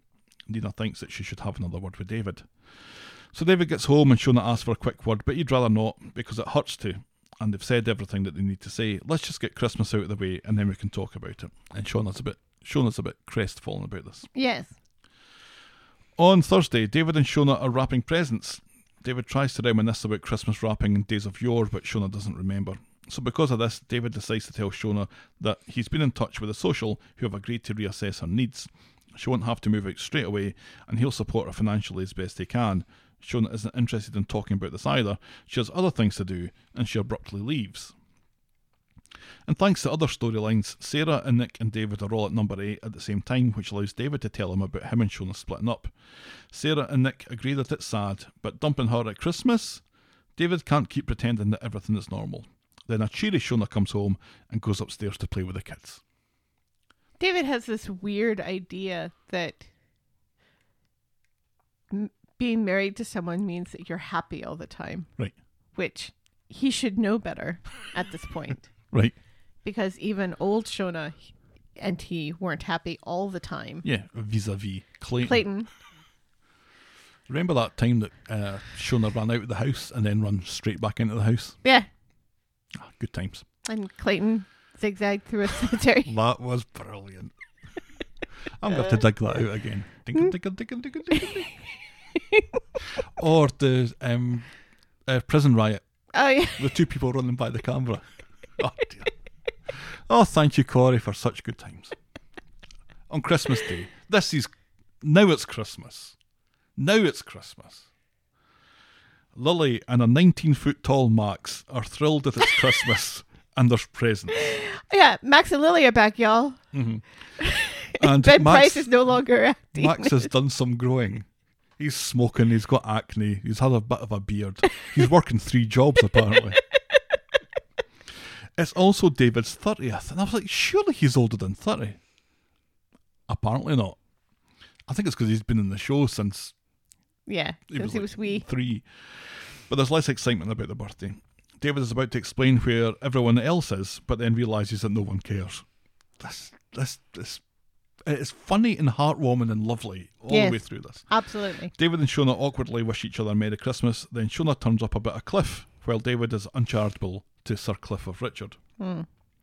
There's one Mahusive present left, and it's for David from Shona, and it's a six foot tall stuffed toy rabbit to remind him of Barney. I thought there was somebody hidden under there. Right. Because we've been talking about Barney yesterday. Yes. Do you like it? He is fucking thrilled with his six foot cuddly Fucking rabbit. loves it because there's a penis tied to the front. It's bigger than he thought. He said about the rabbit, not the penis.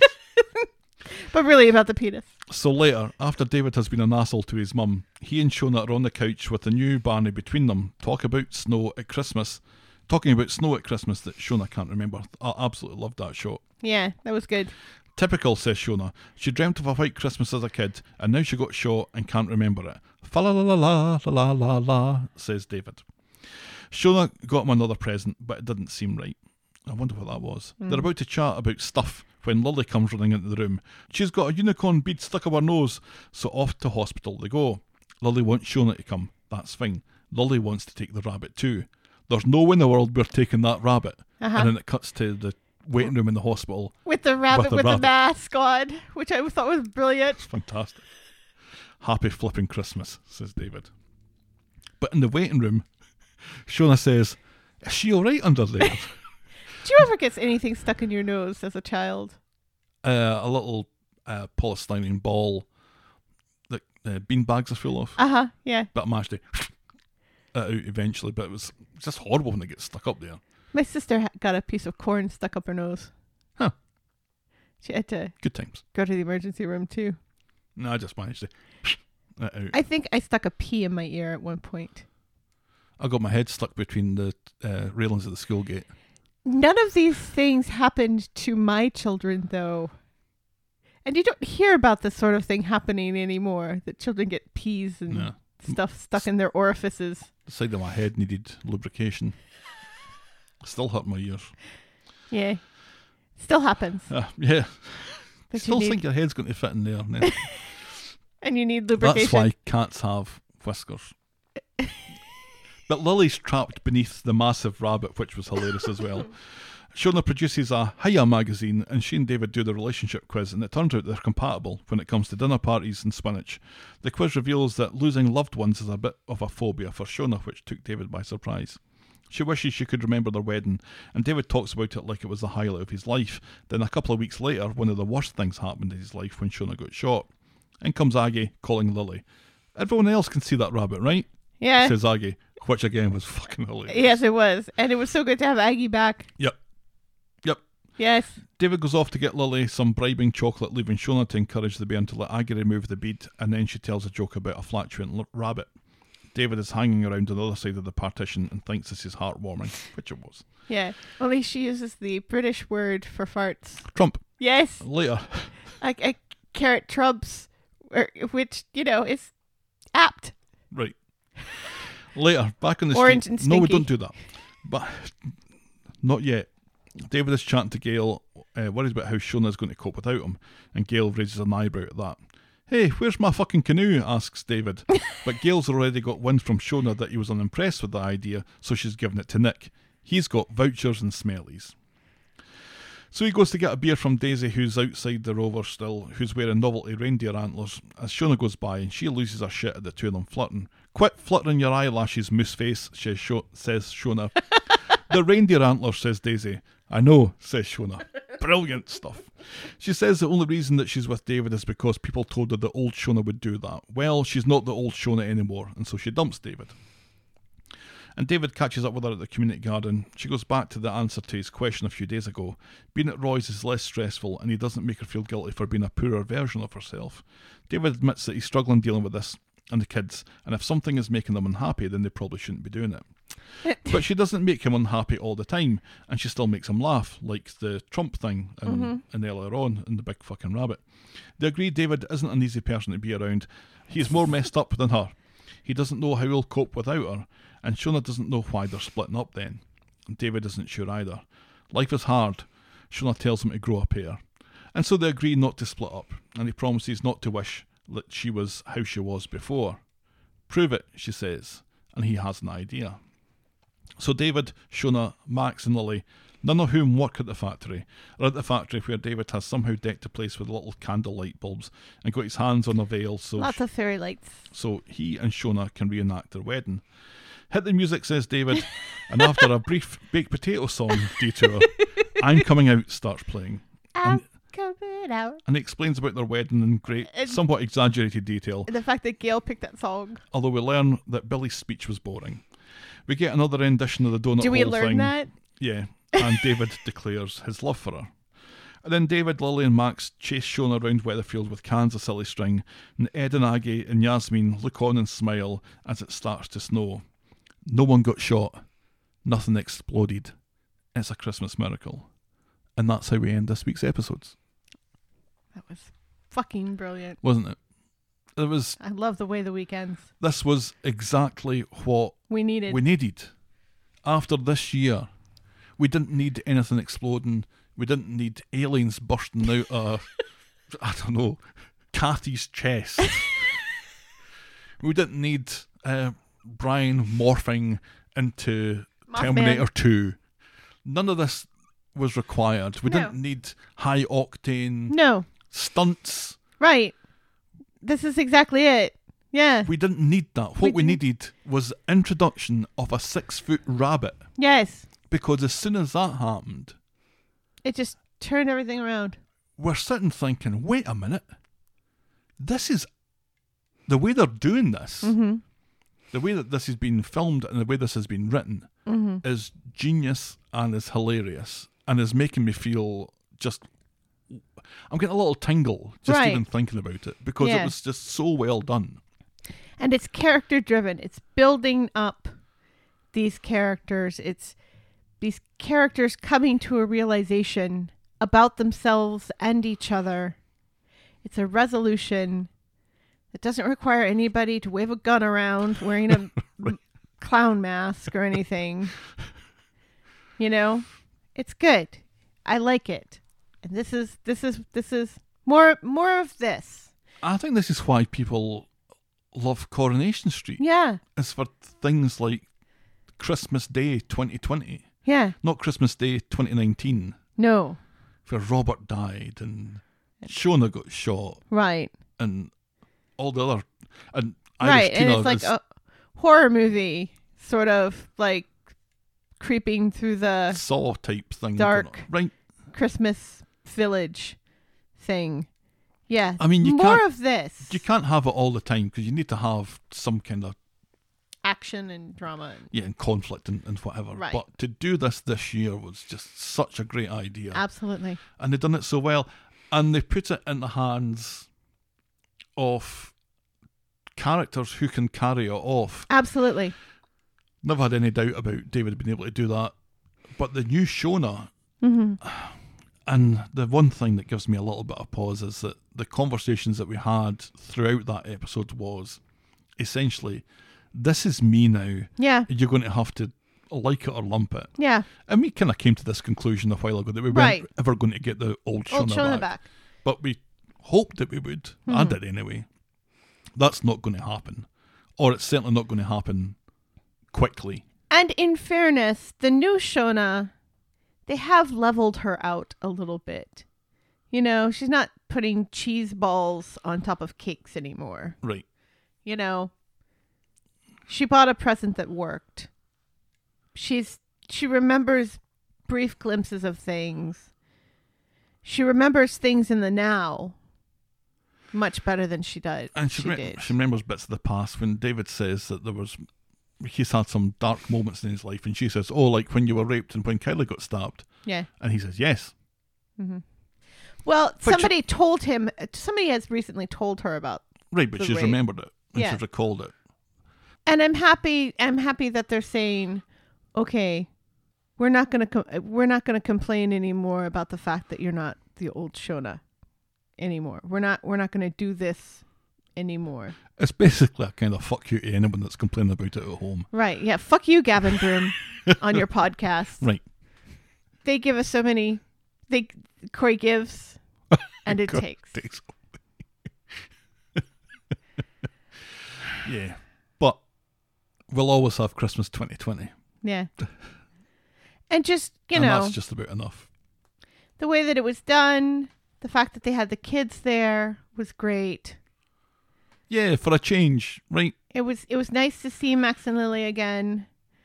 It was it was fun. You know, they were they were funny as well. They're good kids. They're good little actors. Yeah, Lily was funny. Yeah. They've both grown significantly over the year. I don't think you can actually see Max's head when he stands up and shot now. it's just shoulders down. So it's funny he looms over David now. Right. Well, so does Lily. Ah, your moment of the week. Well, obviously, it's it's got to be the recreation of David and Shona's wedding in the factory. with Yeah. the fairy lights. Yeah, that's got That's, to be. That's got to be it. I mean, There were other. There was other good and interesting things, but this is just. It was so. It was so perfect. It was written perfectly. It was shot perfectly. Yep. It was acted perfectly. some of the shots were. I'm going to use the word sumptuous, Yes. It was very artistically done. hmm which is Matt Hilton all over. Yeah. And I mean, it's not easy to do. It's not easy to be filming something that's occurring in the dark with fairy lights and and and catch all of the nuance and emotion of all four characters in that Mhm. room. All four of them. That's our Moment of the week. Moment of the week. your boring moment of the week. Do you know? I'm of the opinion that it's Christmas. We finished on such a a, a lovely high. Yeah. I'm willing to forego boring moment of the week this week. No. no. Well, pick something then. Todd complaining about Michael's music. Determined to piss on this. No, that would be my racist moment of the week. Um, That's not racist. says you, the white guy. I could, if he was complaining about it, about any anything other than its volume, I would maybe entertain it. Anyway, um, yeah, because that really didn't, it didn't really serve a purpose. That was filler. But it was kind of filler because he said I'm busy working because nobody wants to see somebody working at a knicker factory as entertainment. Hmm. No, fair enough. I don't care. I don't care enough to argue about it any Right. longer. That's our Boring moment of the week. Boring moment of the week. Shall we wrap this one up for Yes, please. 2020? This will be our last episode of this year. We'll be back in 2021. Yes, where our hindsight will be 2020. oh, oh, how we laughed. If you've ever walked down an impromptu aisle in a knicker factory to the baked potato song, drop us a line and let us know how long that marriage lasted. We're the talk of the street at gmail.com, which is also our address on Skype for voicemail and on PayPal if you want to chuck a couple of bucks into our virtual tip jar. Please. We're at Corrie Podcast on Twitter, Facebook, and Instagram. Please check out our merch store and YouTube channel, links of which you can find on our Twitter bio or on the other stuff page of the talkofthestreet.podbean.com. We've got that uh, bistro shirt now. Yeah, it looks like a heavy metal t shirt. I'm very happy with it. Yeah. And if you're so inclined, please leave a rating and a review on the iTunes or on your podcast provider of choice. Thanks for making it to the end of another episode and another year. We will be back next week with more I'll talk of the street. Talk of the Street. Bye. Cheerio. Merry Christmas.